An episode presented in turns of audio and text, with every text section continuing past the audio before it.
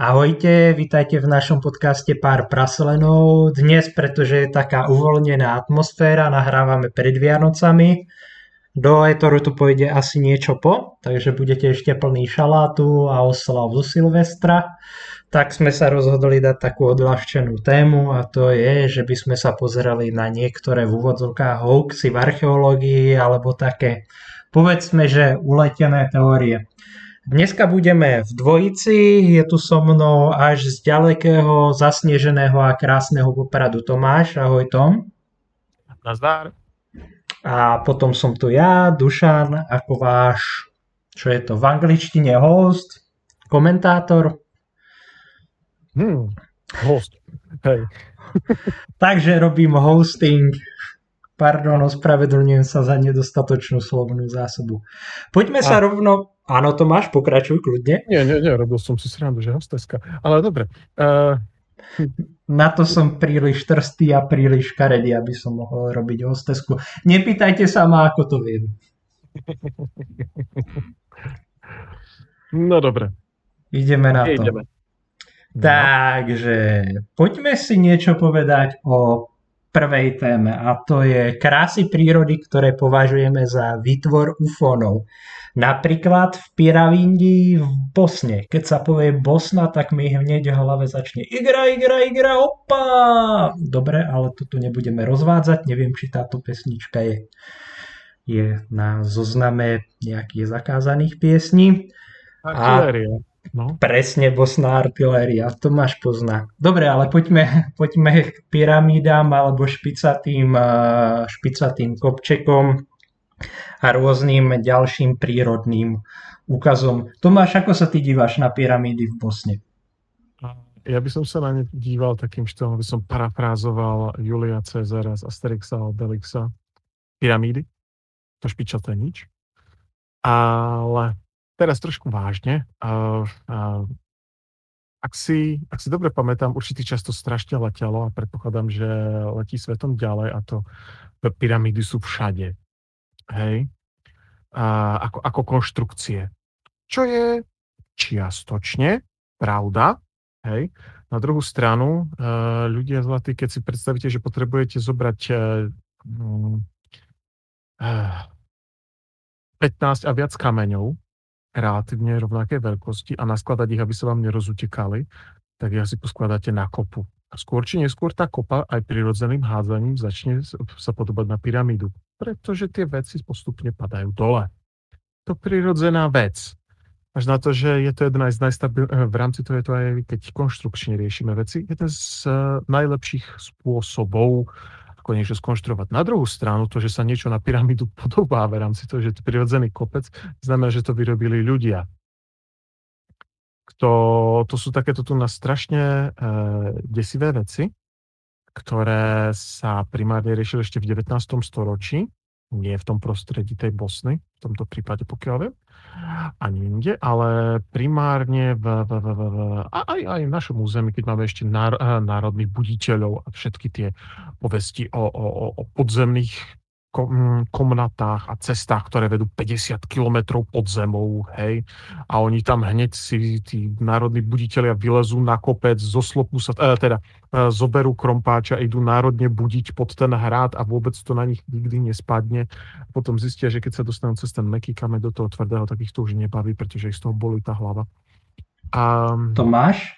No. Ale Tolkien a Kazadúm nebol národný buditeľ, alebo bol? Pozri, určite to niekde niekoho vzbudilo, však o to tam v tej sekcii ide. Hej. No, ale aby sme sa vrátili teda k týmto prirodzeným kopcom, hej, a pseudopyramídam. Veľké konštrukcie samozrejme, že máme. Dokonca veľké konštrukcie, ktoré nám zanikajú v prírode. Hej. Čo je napríklad plným zánikom civilizácie, ktorá je hlavne v bujnom prostredí, čo sa týka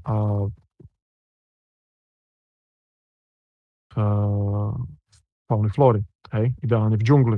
Takým štýlom máme napríklad tie veľké chrámy, rôzne kmerské a tak ďalej, ktoré nám vlastne celé mesta zanikajú. Sleduje sa to lidarom kvôli tomu, že je tam veľké množstvo mín. Alebo celé vlastne tie predkumbulské civilizácie, ktoré je občas najjednoduchšie nájsť to mesto pomocou lidaru, pretože proste to zarastla džungla za tie roky. Ne? A po niektorí z vás, aj keď neboli v Bosne, si vedia predstavať, že to nie je zrovna tropický prales. Takže nie je to zrovna miesto, ktoré by vám takýmto tu na štýlom zmizlo z povedomia. Tiež tam nie je nejaký taký totálny zanik civilizácie, kedy by bolo, že 300 rokov nikto nevyliezol na kopec. Hej, proste. Neviem, jak to povedať slušnejšie. Že je to strašne divné. Dušan, taký dobrý príklad ohľadom kopca, ktorý zmenil strašne svoj príklad, teda, pardon, zmenil svoje využitie, bude asi paradoxne Anielský hrad, nie? Yes, áno, to máš pravdu, ale ja by som ti tu ešte niečo doplnil. Ty hovoríš, že nezastal tam taký zánik civilizácie. Ja som kedysi dávnejšie čítal aj štúdiu, kde sa to rozberá, že je to v podstate geológia. Ale keď už nejaké archeologické veci, čo nám tam chýbajú, je napríklad, že my nikdy nemáme doložené v okolí obydlia, kto by to teda postavil, alebo osady. Čo keď si zoberieme Egypt, tak tam jednoznačne máš tie mestečká tých staviteľov, plus máme aj účtovné zápisy. Takže nielen, že nám absentujú práve nálezy na tých samotných kopcoch, ale aj nejaké nálezy v okolí, že ľudí, čo by to mohli stavať. Zároveň si kladiem otázku, prečo niektorí ľudia práve túto teóriu tak tlačia a zároveň hovoria, že ako by to spravila príroda, a to sa bavíme len o nejakom kuse horniny. Hej. A pritom, keď sa pozrieš na ľudské telo, tak mi príde o dosť zložitejšie vytvoriť ľudské telo, než kus šutráku. Pozri. Je to trošku iný proces a hlavne trvá iný čas. Hej? Na druhú stranu... Jedna ešte z dôležitých vecí, tých sprievodných, prepáč, lebo ty si spomenul ten doklad toho, že to niekto ťažil a že tam býval, čo je také celku hodné, keď pracuješ na niečom roky. A tam ešte taký ďalší malý detail, ktorý práve v týchto tu na ďalších veľkých stavbách, ktoré máme naložené, a to je zdroj. Hej.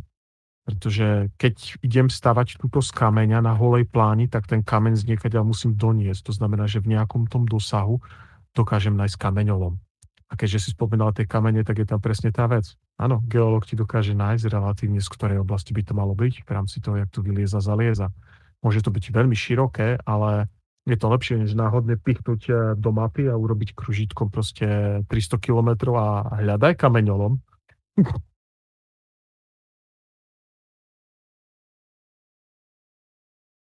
Ja si myslím, že si teraz povedal dobrý point. Ono, čo sa týka odbornej verejnosti, tak je celkom známe, že toto je skrátka dielo prírody a nie každý ten prírodný jav alebo špicatý vrch za vašou dedinou je pyramída. Okrem toho, ako keď chceme pyramídy, tak nemáme ich tu v pravom slova zmysle ako pyramídy, ale u nás máme mohyly. Takže možno by si práve tieto zaslúžili viac pozornosti. A netreba byť smutný, že tie pyramídy nemáme, pretože výstavba takej mohyly bola rozhodne náročná na ľudské zdroje, ako aj na materiálne zabezpečenie. Takže myslím si, že tie civilizácie alebo tie kultúry, ktoré tu boli, tak môžeme byť na ne rovnako hrdí, ako sú Egypťania na starých Egypťanov. Oprav ma, ak sa mýlim, Tome. Len ten zásadný rozdiel, áno, nie je to také veľké množstvo materiálu a nie je to ťahanie kameňa, ale nemáme tu ani takú koncentráciu ľudí a zvyčajne na miestach, kde stoja tieto tu na mohyly, nemáme rieku, po ktorej by sa ten materiál dal ťahať, hej. Čiže mnohokrát na východnom Slovensku tieto mohylníky sú proste na hrebení kopcov. Pretože prečo nie? Čo sa neťahať neurobiť 30-metrovú mohylu na vrchole kopca. Znie to ako spoločenská aktivita určitého typu. Každý si našiel nejakú inú zábavu, pozri sa. Ale tie teórie, čo tých ľudí nutilo k tomu pohnúť veľkým šutrákom, sú rôzne. Od rôznych kultových aktivít cez prostú socializáciu. Zoberte si, že máte 4 synov, dobre, traja niečo zdedia, ale ten 4., ktorý je zhodou okolností aj troška debil, tak ho potrebujete nejako oženiť. A na to, aby ste ho mohli oženiť, potrebujete nejakú ďalšiu rodinu, čo má napríklad 6 dcér. Tak za kravu, syna a ja neviem čo, tak by ste potom mohli vyhandlovať, ale tých ľudí musíte niekde stretnúť. Je len prirodzené, že u aktivity, ktorej sa účastní veľa ľudí, je oveľa pravdepodobnejšie stretnúť niekoho, kto má 5 alebo 6 dcer a vyoženíte toho jedného človeka. Takže reálne sa uvažuje, že práve aj socializácia bol jeden z motívov, prečo sa tí ľudia stretali.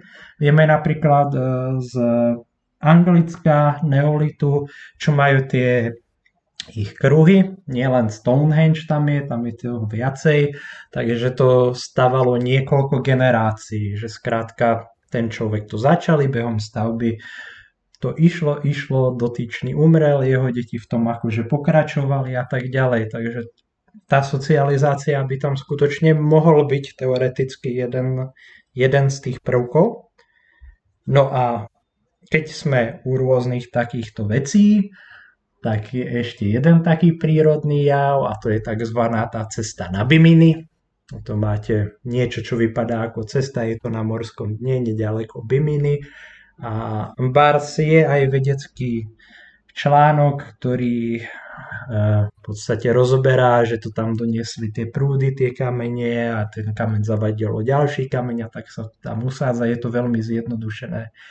Naposledy to spomínal zo známejších youtuberov Stefan Milo napríklad. No ale samozrejme sa tomu chytili rôznych záhad chtiví ľudia, spravili z toho, áno, to je prastará cesta vedúca do zatopeného mesta, blablabla. Tomáš, ty o tomto vieš niečo? Len trošičku, hej, videl som rôzne zábery z tohto tunela, neviem, či je to len z tohto alebo z iných. Veci, ktoré sa nachádzajú na morskom dne, máme zatopené mesta? Hej, ale myslím, že k tomuto sa ešte dostaneme, lebo to by som nakúsol hneď teraz dosť veľa, ale čo sa týka takýchto tuna prírodných ukazov na dne mora,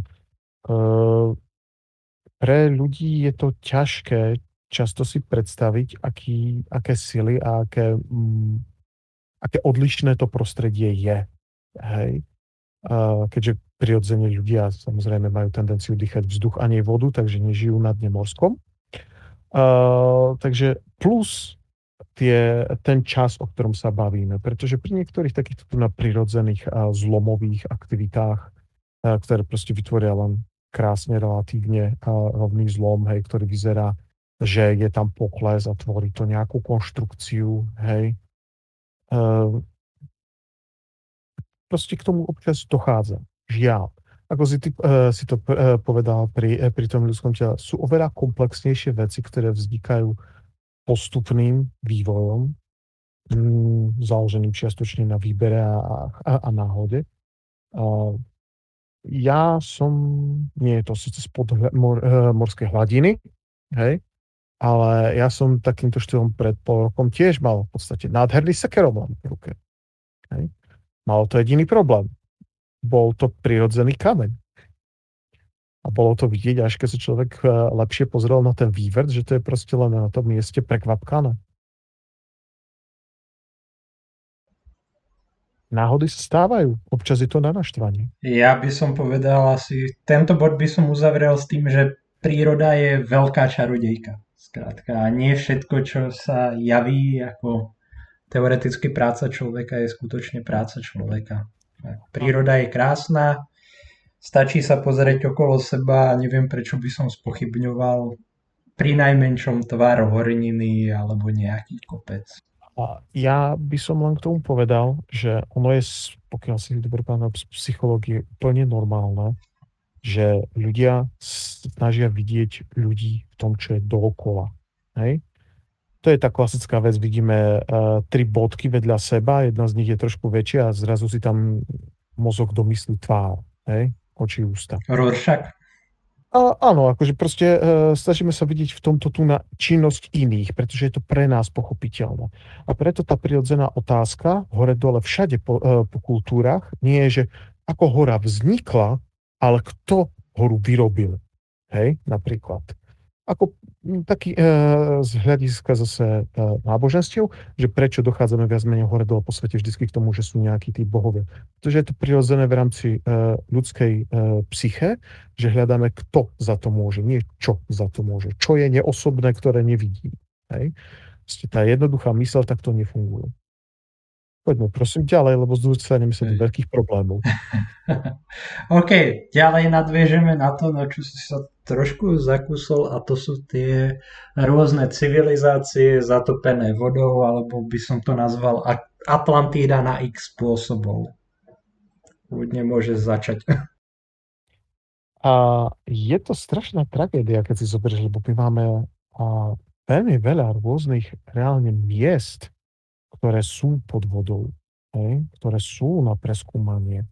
A vieme, že tam sú. A my si miesto toho radšej vymýšľame akože celé civilizácie pod vodu, ktoré proste prišla plapľa a zobrala. Máme aj kultúry, ktoré z veľkej časti zaplavila voda. Áno, je to pravda. Ale teraz, kto pôjde robiť výskum na dno Čierneho mora, hej, alebo sa pôjde potápať na Dogerbank, aby Dogerland vykopal. Hej, akože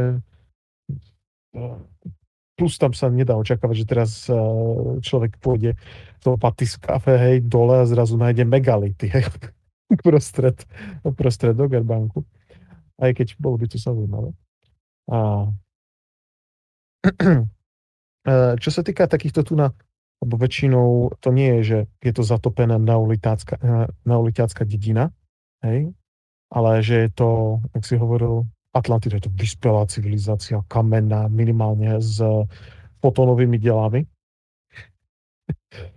A zrazu ju čľub zobrala voda, niekto nezaplatil správne stočné a stiahli ich dole vodári. Ja vždycky žasnem nad toto tu na úvahou kvôli tomu, že ako si to ľudia predstavujú, že akým štýlom by to malo fungovať. Praktická hľadisko, že ste... To už je skoro na úrovni tej biblickej mentality, hej, že zem vlastne pláva na vode, to znamená, že keď sa chceš zbaviť, tak robíš stiahneš trošku dole, hej, a zrazu omočíš to tam jak žinku vo vode a job's done. Ono je toto strašne populárna teória. Všetci sa odvolávajú na ten známy mýtus od Platóna o Atlantíde, ale myslím, že tento tam tiež myslel skôr ako nejakú alegóriu alebo niečo podobné. A ako si povedal, áno, je pravda, že teda sú zatopené miesta, či už je to ten Dogerland, čo je obdobie mezolitu, ktorý v podstate zaliala obrovská prívalová vlna a tak sa nám z Británie stal ostrov. Alebo oblasť Čierneho mora, podobné. Ale tu netreba zabudnúť, že fakt ako ten Platón to myslel ako nejakú alegóriu. A ja v podstate ani moc neviem čo k tomu vyloženie povedať, pretože Atlantída ako v takom zmysle, ako ju niekto si predstavuje, hypervyspelá civilizácia, blá, blá, blá. Najnovšie Graham Hancock sa snaží dokázať, že to teda bola nejaká Atlantída, hypervyspelá civilizácia, ktorá bola tuto 12 alebo 13 000 rokov pred Kristom a bola na úrovni Veľkej Británie 19. storočia. Ako dobre, ale teda ukáž mi nejaké archeologické nálezy, ktoré teda sú z tejto civilizácie. Lebo ak máte niečo takto vyspelé, tak to produkuje logicky nejaký bordel. Vždy, keď niečo vyrábate, máte nejaký odpad. Ľudia produkujú odpad. Ako to, že tu nič nemáme? Áno. Je to ten problém v tomto prípade toho... To slovo. Ako predtým, keď sme sa bavili s tými absentujúcimi pyramidami. Keďže je to práca ľudí a je to ľudská činnosť, tak s tým nie sú len tie obrovské výsledky. S tým je každodenný problém. Tí ľudia potrebovali jesť, piť, spať, všetko čo s tým ide. A to produkuje odpad. A ten odpad, ak tam neostal, tak ho musel niekto odviesť. To znamená, že ak nemáme priamo skládku, tak máme aspoň cesty a tak ďalej. Veci, ktoré sa dajú nájsť. Keď nič z toho nie je, tak to proste nie je. Hej, proste s tou logistikou, proste pokiaľ to tam neteleportovalo niečo celé, hotové, alebo nezväčšilo, hej, proste nejakým štýlom, tak to tam niekto musel nad tým pracovať a to trvá čas a spôsobuje to určité s tým spojené veci, tak ako si vieme predstaviť dneska. Hej. A hlavne, keď to má byť také úrovni, že 19-storočové Anglicko pre Boha všetko... To množstvo toho odpadu by bolo legendárne, hej. A my si možno čiastočne neuvedomujeme v súčasnosti to množstvo odpadov z tých jednotlivých kultúr v rôznych obdobiach, pretože časť napríklad tých odpadových štruktúr, dalo by sa povedať, až kopcov bolo počas viktoriánskeho obdobia napríklad hore dole po Európe odťažené, hej. Ak si pamätám, tak takýto pekný kopec bol v Taliansku, tam ako pri Piombíne bol taký hrebeň prirodzený a potom zistili, že to je vlastne celý tých... Za mňa nemusíš ísť až do takého zložitého príkladu. Tí, čo bývate na dedinách, ešte sa prejsť za dedinou. Čo väčšinou nájdete za dedinou v takých tých újazdoch a okrajoch lesov? Kopec bordelu, tak mi vysvetli, prečo by ten bordel nebol niekde ako inde. A to sa bavíme o dedine. Áno. A urobíme to úplne zjednodušene. A jeden z najlepších príkladov, ľudia sa nezvyknú meniť. Či máte dobu bronzovú, železnú, Rímanov, Slovanov, súčasnosť pred 100 rokmi, ľudia veľmi často reagujú úplne rovnakým štýlom na ten istý podnet. Ak si pamätáš, Dušan, myslím, že my sme to spolu niekde riešili takto tu na výskume, aspoň mám pocit, keď sme riešili distribúciu sklenených črepov. Hej? Že prečo sú vždycky pri stene. No kvôli tomu, že keď idem okolo baráku, je tam rozbitá fľaša, tak prirodzene len ten svoj chodníček odčistím nohou, hej, alebo to prekročím. To znamená, že tie črepy skončia pri jednom, pri druhom okraji budovy a medzi tým ako nikoho to neštve, však prejde. A časom, jak to vzrasta, tak všetký prirodzene odpad, hej, ak sa navršuje, tak sa vytvorí cestička. A to máme všade, hej, takže v tomto tu na ľudia sa nemenia. Ľudia sú leniví, hej, to znamená, že pravdepodobnosť, že by zmizlo všetky zvyšky po nejakej vyspelej civilizácii je divné. Plus, ak si dobre pamätám, pri väčšine týchto teórií je to, že tá civilizácia zanikla naraz, hej. Nie, že mali čas upratať, hej, a všetko poslať, vystreliť do slnka. Presne tak. Často sa objavuje argument, no ale viete, povodeň máte v Biblii, máte ju, ja neviem, u Sumerov, máte ju tam a tam spomenutú. No áno, je to len logické, lebo človek potrebuje vodu a často sa usádza v okolí riek a rieky majú taký jeden nepríjemný nešvar, ktorý sa raz za čas objaví a to je, že vás vytopia. Ideálny príklad, žijem v krásnej stovežatej Prahe a doteraz, keď tu chodíte uličkami po starom meste, po Malej strane, ale aj po Karlíne, tak vidíte tie rysky, že a tuto bola povodeň 2002. Z tej povodne sa stala istým spôsobom tiež mýtická povodeň. Bolo to niečo, čo tu dovtedy ako ľudia si nepamätali, čo tu nebolo. Tak je len pravdepodobné, že niečo takéto sa stalo aj v minulosti a tá reziduovalo to skrátka vekmi. A keďže v minulosti v tom praveku to písané slovo až toľko nebolo rozšírené, tak je to ako s tým kaprom, ktorého keď chytíte máte 2 kg, ale keď to rozpráva tretí človek, tak mala len fotka 6 kg. Áno, a čo sa týka toho rozšírenia, ak by sme chceli, a už som to spomínal, sú pravdepodobne, vieme, že sa odohrali takéto veci, nemáme to doložené výskumom kvôli pozícii, hej, zánik Dogerlandu nie je dobrý príklad toho, lebo keďže je to postupné vstúpanie, tak zrovna nikto z toho asi nechytal hysáky, že mu mizne územie pred očami, pretože nikto z tých ľudí nemal toľko času, aby na to čumal. To zaplavenie Čierneho mora, to je pravdepodobnejšia hypotéza, že môže to prichádzať stamaďal, pretože zrazu, keď sa uvoľnili tie brány a začalo to tam tiecť, tak väčšiu zábavu ľudia vlastne nemohli zažiť, pretože keď sa vytváralo Stredozemné more, tak neboli v okolí, hej, ale to musela byť tiež zábava. A z toho sa samozrejme v rámci vekov presunú tieto tu na príbehy hore-dole. A ďalší taký malý detail ohľadom toho, že príbehy sú podobné všade, hej, ak by sme vylúčili tie rieky, však ľudia nikdy nežili okolí riek, že Dušan.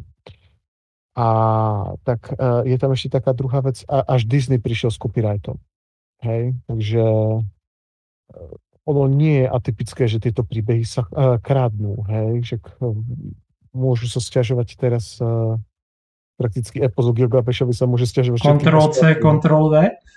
Hej, až na to, že Epos Gilgámešovi je zaujímavejší než ne. Dobre, ja by som sa posunul k ďalšiemu bodu, o ktorom sa porozprávame. A to je obzvlášť pre Slovensko a Poľsko, Čechy magický bod. A ten by som nazval Slovania, kde sa pozrieš, alebo veľkoslovanské teórie. Tomáš, ideš. Počkaj, ja si dám priestup predtým. Okay. Dávaš Lexaurín, aby si to zvládol? Akože je to paradoxné, pretože to máme hore-dole po všetkých týchto tu na slovanských krajinách, aj Poliaci majú tam tú Sarmátiu a toto tu na celé hľadanie. Mne to príde ako dôsledok čiastočne prezentácie výskumov, čiastočne presvedčitých ľudí, že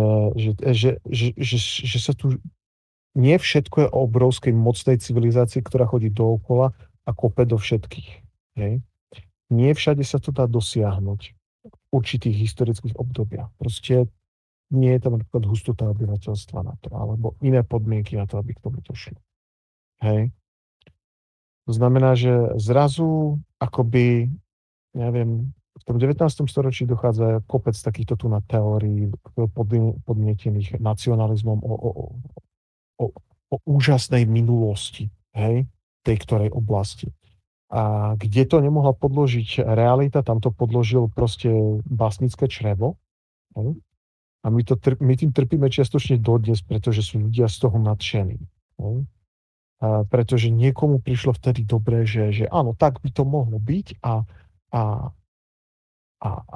to je základ v mnohých prípadoch týchto vecí. Nechcem komentovať, či tí ľudia, ktorí dnes tým produkujú tie knihy, tomu vážne veria, alebo proste len vedia, že tento blav sa dobre predá, hej, tak či tak výsledok na tú populáciu je približne rovnaký.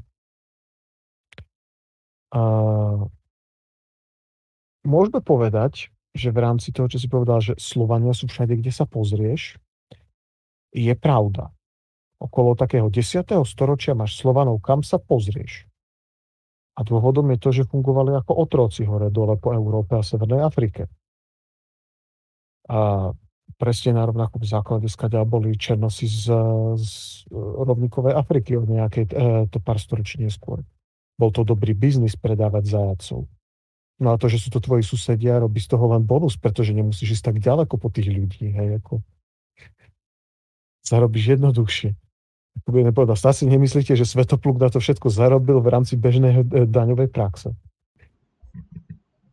Tu som skorej cielil na tie teórie, vieš, akože o tých Praslovanov a ako je sfalšovaná história a takto, vieš. Myslíš všemocnú Tartáriu, hej, a Vercingetoriča a Slovania, ako najzaujímavejšiu, ale už sa priznám, ani omylom si neplatím, či to za knihu, najstaršiu, najdivnejšiu teóriu takto ku Praslovanom som zažil, že bol tam akože príchod Slovanov na zem, ale to nie je, že vznik, akože Slovania tu prišli, ako pristáli, ale bolo to v takom období, keď ešte nebol kyslík v atmosfére. Ten človek proste vám hodil náhodný dátum do minulosti. Hej? Ešte predtým, než... Myslíš, že Slovania boli ako tí architekti z Ridleyho Scotta, vieš, Covenanta podobne? Očividne. Ja... Bože. A dobre, skúsme to brať radšej z tohto hľadiska, lebo čiastočne sme sa už na to pozreli. Hej? Ak by sme mali super slovanskú vyspelú civilizáciu, alebo ľubovoľnú, je jedno, či ju zobralo more, alebo proste ju zobral alkohol, lebo na základe čoho by akože zanikla tá super slovanská Tartária v Ázii, hej, za to, že nejaký nemecký a iní autori sa spikli, OK, ja môžem napísať, že v tom a v tej krajine nie je taká civilizácia, neexistuje, respektíve, že sa tam nestala, hej. Myslím, že jeden z takých vrcholov, čo som teraz v poslednom čase videl, bolo, keď jeden z tých čínskych profesorov histórie tvrdil, že Rímska ríša sa nestala. Hej, že je to výplod západnej fantázie, aby si kompenzovali to, že k ním Čína nedošla. Papier znesie veľa, hej. Ale skúste to nejakým štýlom preukázať. Hej. Tá zaniknutá Tartária, prečo zanikla? Hej. Čo sa jej stalo? Hej. A to ani nebudem riešiť, že to fantasmagorické písmo, hej, ktoré sa tam v kuse rieši, v podstate nedokážete k nemu nájsť jeden jediný záznam spred roku 2000 alebo spred roku 95, ak si dobre pamätám. Zrazu len vyliezlo spod nejakého kameňa a zrazu sa začali tvoriť k nemu knihy z hodou okolností platené z jednej krajiny prakticky všetky. A to nechce byť ako veľmi topický ohľadom tohto tuna, ale všeslovanská vzájomnosť je vec, ktorá slúžila z historického hľadiska len jedným smerom. Hej. Ako úprimne pri čítaní niektorých tých teórií, kde tí Slovania naozaj vykuknú všade, ako, tak mám takú tú predstavu, jak ide ten nejaký neolitik na toaletu do tej budky, príde k tej budke a naraz sa rozrazia dvere, tam začne hrať hardbass a vybehne stadiaľ typek v telňaške a plynovej maske. Vieš, ako Slovani fakt ako všade. Ne? Odkopneš kameň, to samé, začne hrať hardbass a príde človek v telňaške a plynovej maske. No, hej, akože on bol taký starý vtip, že keď Kolumbus došiel do Ameriky, tak Slováci tam už nohy močili vo vode. Ale myslím, že to nemala byť akože námet k tomu, aby to niekto bral doslova. Hej, to bol vtip. Ale dobre, zoberme to z inej strany. Hej. Ja by som to zobral tak, a ak by tu nejakí Slovania boli už od čas, kedy tu chodili srsnaté nosorožce, stáda mamutov a vrstva snehu bola 6 metrov, tak nám tu minimálne chýba nejaká kontinuálna kultúra, vieš, rovnaké kultúrne vprvky a podobné veci. To je prvá vec, ktorá mne logicky udrie do očí. Áno. Máme veci ako kontinuitu prvkov, čo sa týka napríklad tvárov, keramiky a tak ďalej. Fajn, moda sa mení, ale nie až takýmto štýlom. Hej, plus tie dosahy sú jasne viditeľné, že idú iným štýlom. A ak nič iné, tak aspoň nejaká z tých osád, aspoň jedna, by dávala zmysel, je to prosperujúci veľký štát, že bude kontinuálna. Non-stop, bez hiátu.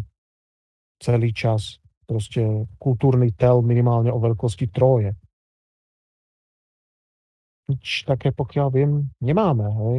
A keď, tak by to bolo ako v podstate nejaké hlavné mesto, super významné, hej. Nie, máme pravidelne vznik, zánik, vznik, zánik, vznik, zánik, vznik, zánik, hej, častokrát obce relatívne blízko seba. Kvôli tomu, že príde iná skupina ľudí, nevedia, co tej predošlej, ale hľadajú presne to isté, čerem. Blízko vody, v závetri, s ornou pôdou. A, dzik, postaví to tu.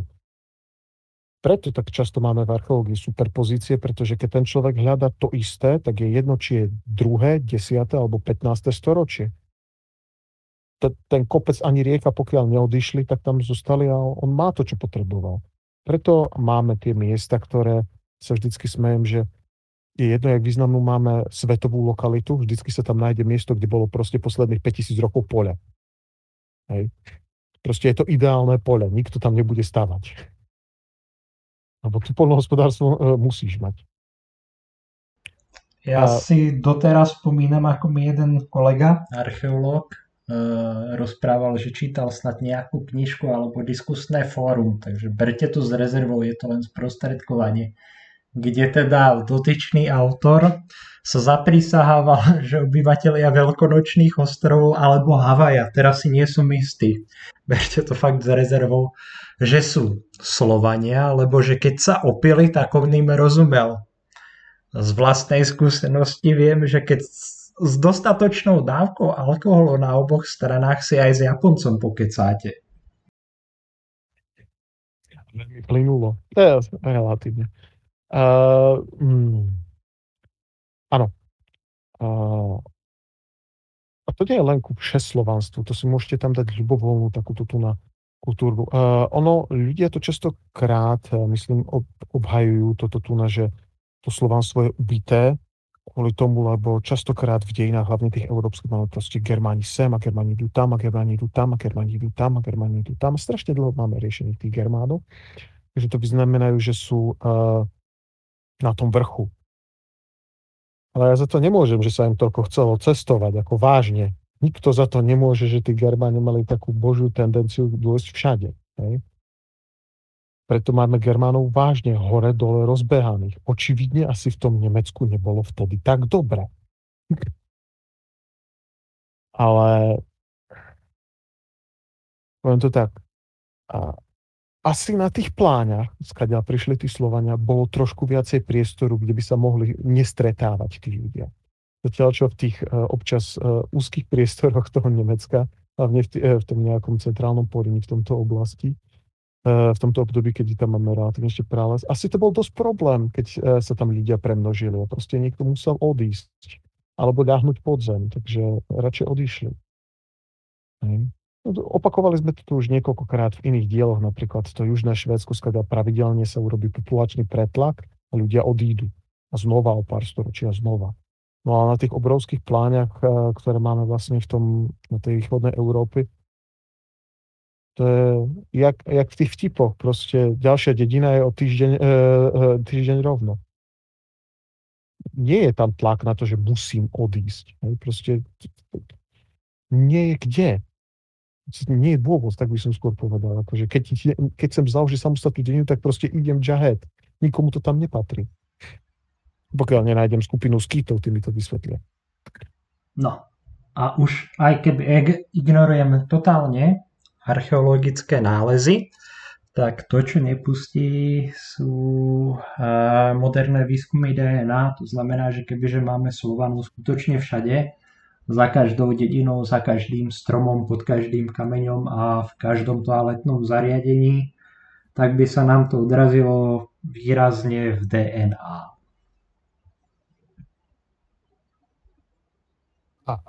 Áno.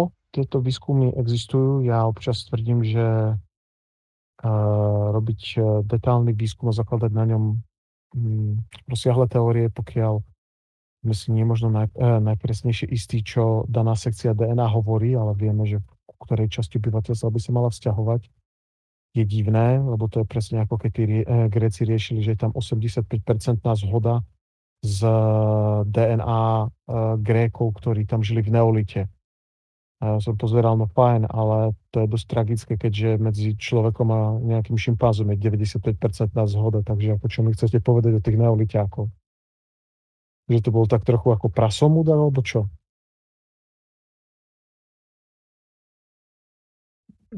Jak ti to zhrnúť asi? No. Poďme radšej skôr, než tu vytvoríme nejaký hate crime. OK. Už teraz sa bojíme, že po nás bude niekto hádzať vonku kamene. Poďme na ďalší bod. A ten je môj obľúbený. A ten by sme asi zhrnuli tak. Ten šutrák byť moc ťažký, nevedieť s ním pomôcť. Alebo zotoročenie mimozemšťanov, aby nám postavili civilizácie ako Egypt, Majovia, Olmékovia, prípadne váš obľúbený Šeng vo vašej dedine. No, ten nebol v rámci akcie Z, ten tam proste bol teleportír. No áno, je to legendárny ako mým, Aliens, hej. Ale teraz to berme trošku vážne, hej. Ľudia strašne radi pozerajú na toto tuná, ja neviem, kto to bol, Deniken, čo prišiel prvý s takýmito tuná ideami, hej. Ohľadom týchto tuná kozmických staviteľov. A moja otázka je vždycky, to je samaritánska činnosť, alebo to majú ako odpis z daní, alebo ako si to pekne povedal, tí proste pristáli tu a proste Ungo Bongo im to vysvetlil, že on ho tou bronzovou valaškou tak dojebie, že mu radšej postaví tam tú cimru z toho železobetónu, hej? Ktorý tam teleportoval minimálne z mesiaca. A ja by som povedal, že to celá táto tuná uvaha založená na tom ľudskom myslení, ako sme sa bavili. Vlastne vidím ten veľký kameň a ja by som s ním nepohol. No povedzte mi, jak by ste s ním pohli vy? A to nejde o to, či ja viem, ako s ním sa pohlo, ale je očividne, že ho zrobil človek. Hej? Podľa opracovania a tak ďalej, že to nie je dielo prírody. A keďže ho zrobil človek a nie je na mieste kameňolomu, tak je logické, že ho nejakým štýlom bol presunutý. A povedzme to tak, čo je logickejšie, že sa skupina pár sto ľudí pred pár tisíc rokmi prišla na niečo, čo mňa dnes nenapadne, alebo že tam pristáli mimozemšťania a pomohli im to odtiahnuť, akože dali normálne ako na lano a ťahali.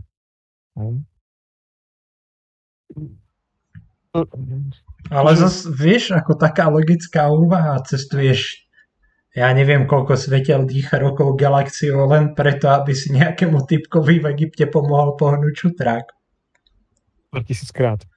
Hej.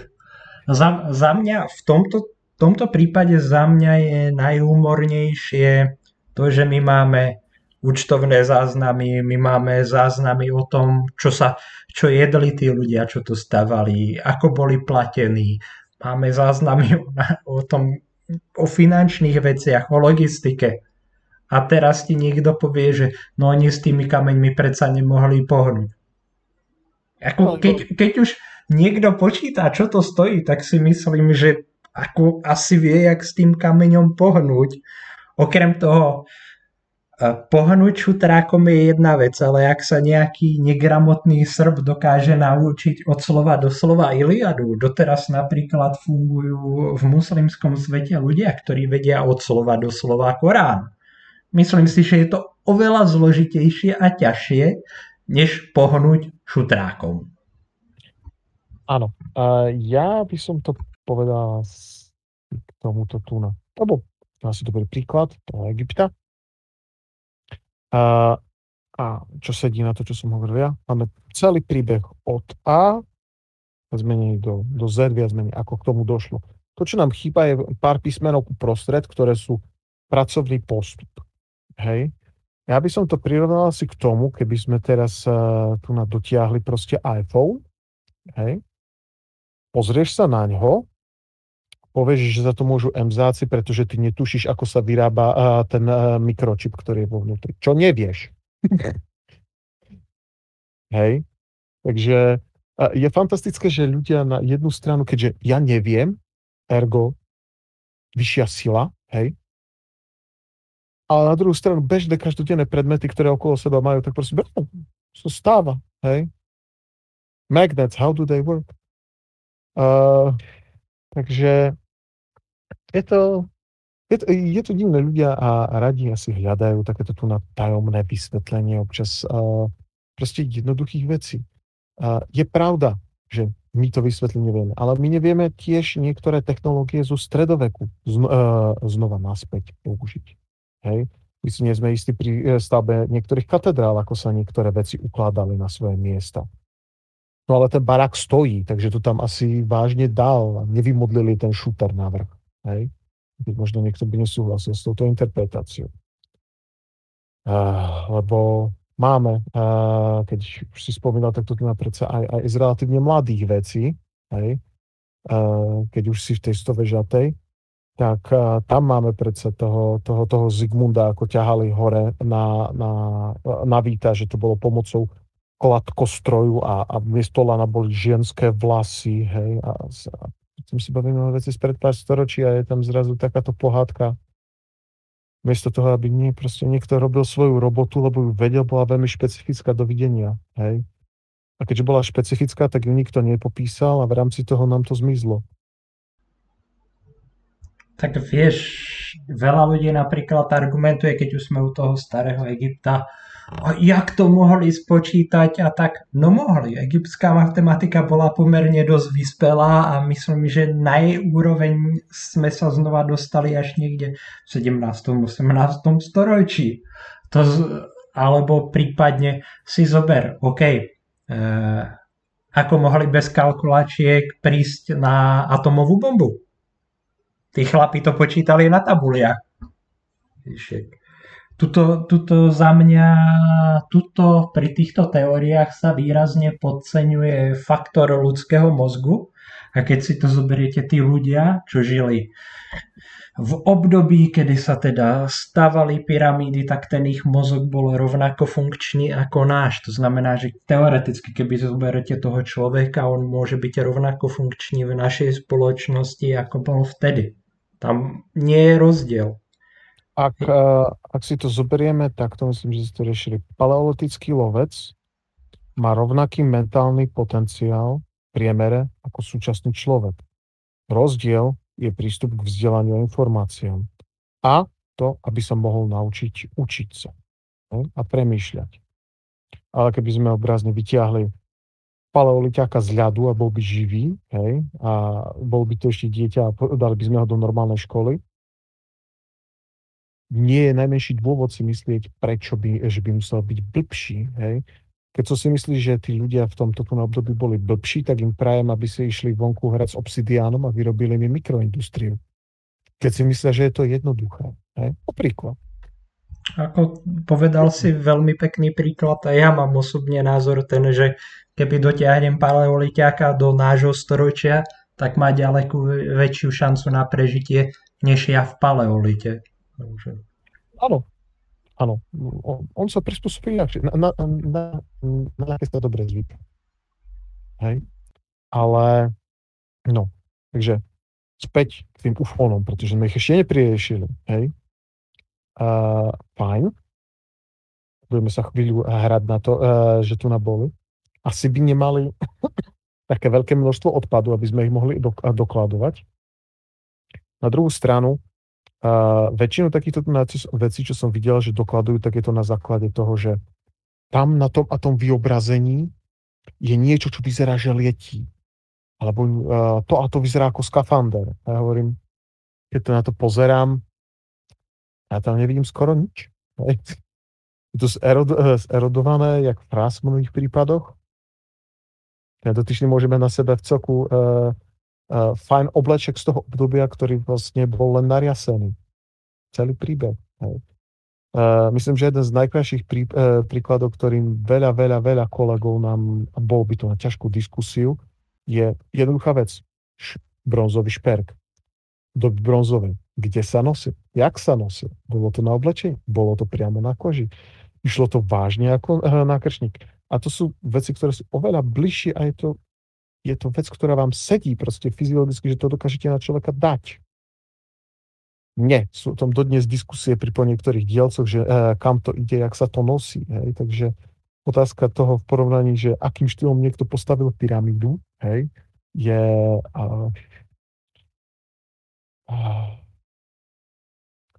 Sú to neuveriteľné otázky. Ja som vždycky len prekvapený, každý raz, keď príde táto teória, nová, úžasná, fantastická, tak proste...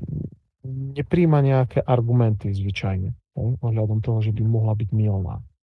Lebo zoberme si jeden z krásnych príkladov teórie, ktorá sa dlho prednášala a je mylná. Okay? A to je to valenie tých kameňov po drevách, okay? V rámci pyramid. Ono to dáva zmysel, keď toto napíšete, keď žijete v centrálnom Nemecku a pozeráte na čierny les, ktorý je plný stromov. Ale potom prídete do toho Egypta v období, kedy to drevo sa vyvažuje približne striebrom v rámci použiteľnosti a vy potom budete váľať drevo. Mimochodom, neviem, skladiaľ by ste zohnali také pekné stromy. A sú to proste občas špecifika, ktoré zniejú dobre do tej chvíľky, my ich nepresunieme do reality.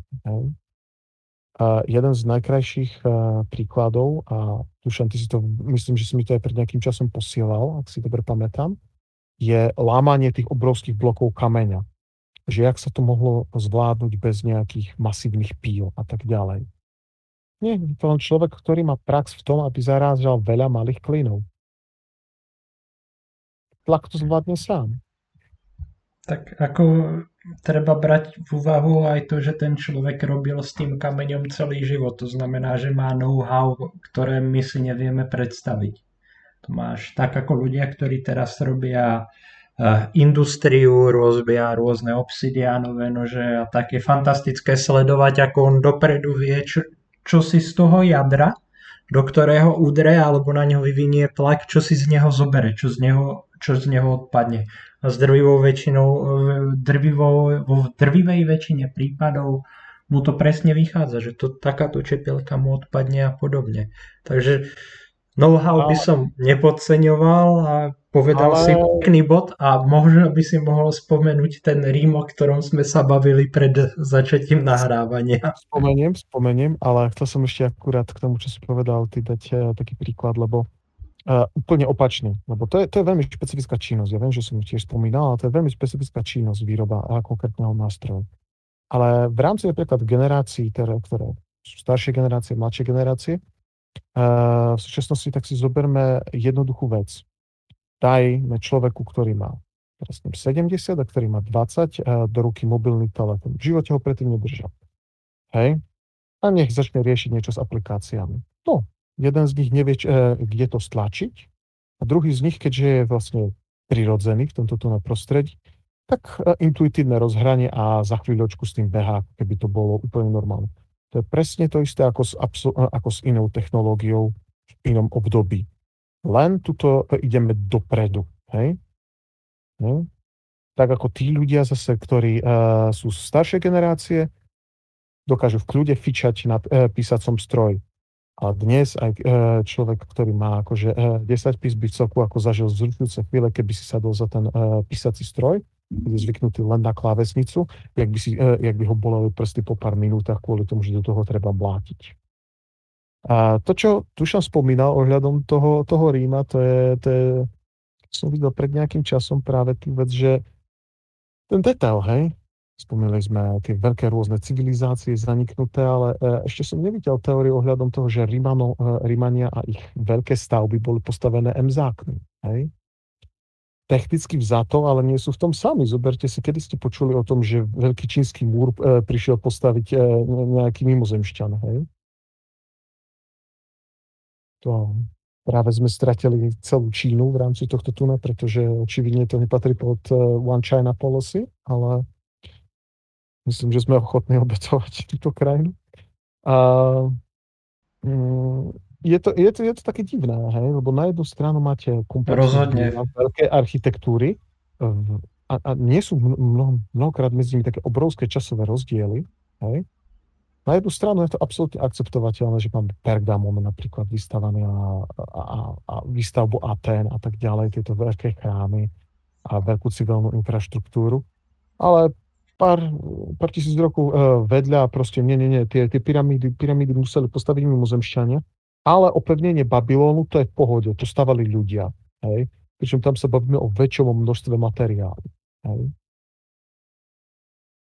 A tí, ktorí nikdy nevedia, čo myslím, tak im odporúčam si minimálne, ak nič nie, tak vygoogliť veci ako Ištarinu bránu a pozrieť si, ako vyzerá jedno z najmasívnejších opevnení antiky, hej, ktoré paradoxne nikdy nefungovalo.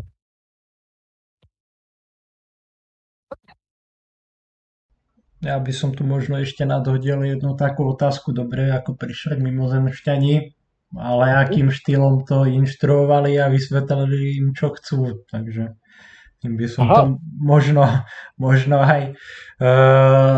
aj završil. Niekto môže aj argumentovať, že Google translátorom, ale kto vie? Takže tvoja otázka je, že akým štýlom by sa dohovorili. No, tak dávaš blbú otázku predsa praslovančinu.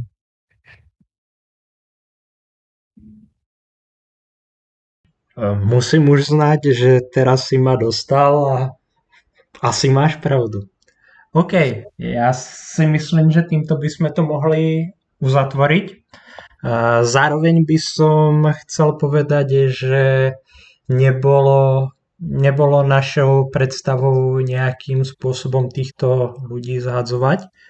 Treba si povedať, že ona je vždycky dobrá otvorená diskusia. To znamená, že keď niekto príde s nejakým názorom alebo predstavou, ideou, za mňa osobne je to len dobre, ale treba tiež poznať mieru a keď vám to niekto už vysvetlí, položí vám tie dôkazy, tak netreba argumentovať tým, že no, ale to je paveda a vy ste všetci podplatení a blá, blá, blá, lebo toto nie je argument. Ono je skutočne smutné, že niekto dá takúto, môže to byť pre neho celkom legitímna otázka, legitímna teória, a keď vy to teda nejakým spôsobom si to odargumentujete, že nemá pravdu a tak ďalej, on stejne ide stále to svoje. Ja si spomínam teraz na jedného pána z archeológie, a to bolo skutočne zábavné, keď sme sa tam bavili, ja neviem, na to Teresy Gilate a naraz sa tam objavil koment. No, ale viete, ako mi vysvetlíte stavbu pyramíd a podobne. Ten pán je legenda, pozdravujeme týmto. A to mi môžeš ty. Ja som len chcel spomenúť, že v rámci tej argumentácie, to sa mi stalo ešte roky dozadu, práve myslím v nejakom článku na Tartárii, alebo ku Tartárii, a so slečnou sme tam diskutovali, pretože ona tam napríklad riešila tú kontinuitu a Slovanov napríklad cez celú dobu bronzovú, ignorujúc kolaps doby bronzovej. A jej argument potom, keď nemala ďalší argument, bol to, ale ja v to verím. No to je cute, ale ono to nie je argument. Tvoje osobné pocity žiaľ nemajú v tomto prípade nejakú hodnotu. Hej? To nie je fakt. Takže ja som tiež, tak ako Dušan spomínal, za plnú diskusiu. Koniec koncov len tým, že niekto príde s teóriou, nehovoríme, že zlou, s teóriou, prejdeme si, povieme si, čo tam nesedí, povieme si, čo k tomu viedlo, a vo výsledku buď tá teória na sebe niečo má, môžeme ju začať riešiť, alebo na sebe niečo nemá a aspoň sme si preskúšali argumentáciu ohľadom toho, čo vieme a ako funguje. Hej? Ale ako aby prívrtný argument bol ten, že všetko, čo máte vy, je podvod, tak to ako nemusíme sa v podstate vôbec baviť, pretože základ potom je v podstate, ako ďaleko ideme do tých udalostí, akože čo nie je pravda. Lebo to už stavia človek vedu, to už stavia náboženstvo. Asi tak, aj diabol potrebuje svojho advokáta a zober si, že skutočne ak niekto označí archeológiu za dogmatickú vedu, tak je to veľmi pritiahnuté za vlasy, lebo stačí, keď sa pozriete, kam sa to posunulo za 10 rokov skutočne. Donedávna sme nemali jedného rímskeho cisára, naraz už máme. A to je len o tom, že sa objavili dôkazy, tak sa sadlo na to, čo sa myslelo, že není a je. A pre všetkých ľudí, ktorí radi tvrdia, že proste, ako si ty spomínal, že všetci sú uplatení, ja by som im niekedy doprial ísť na nejakú konferenciu, keď je diskusia k niečomu. A mám pocit, že občas je problém, že keď si 5 archeológov sadne, aby sa dokázali dohodnúť na jednej veci. Nie je to ešte na takej monumentálne, že koľko budú brať za to, aby klamali o celých dejinách. Ne? Plus, neviem, či ste, koľko ľudí ste stretli v rámci archeológie, ale tie peniaze asi veľmi dobre všetci skrývame. O našich finančných odmenách sme sa tu už bavili. Pozdravujeme Georgia. Ahoj, George. A ja by som to týmto pozdravom a tajným znamením, ktoré som ukázal na ruke, uzavrel. Ďakujeme vám za pozornosť. Ja sa lúčim s Tomášom. Ďakujem, že toto tu so mnou absolvoval, aby som sa nemusel rozprávať sám so sebou. Díky, Tome. Bolo mi potešením. A nakoľko toto vyjde v novom roku 2023, tak by som vám zaželal práve, nech je tento rok 2023 v mnohom lepší a šťastnejší pre vás, než bol rok 2022. A aby ste skrátka boli spokojení, ďakujeme vám za priazeň v minulom roku a tešíme sa, že s nami pôjdete skrz dejiny a rôzne archeologické témy aj v tomto ďalšom roku. Majte sa. Čaute.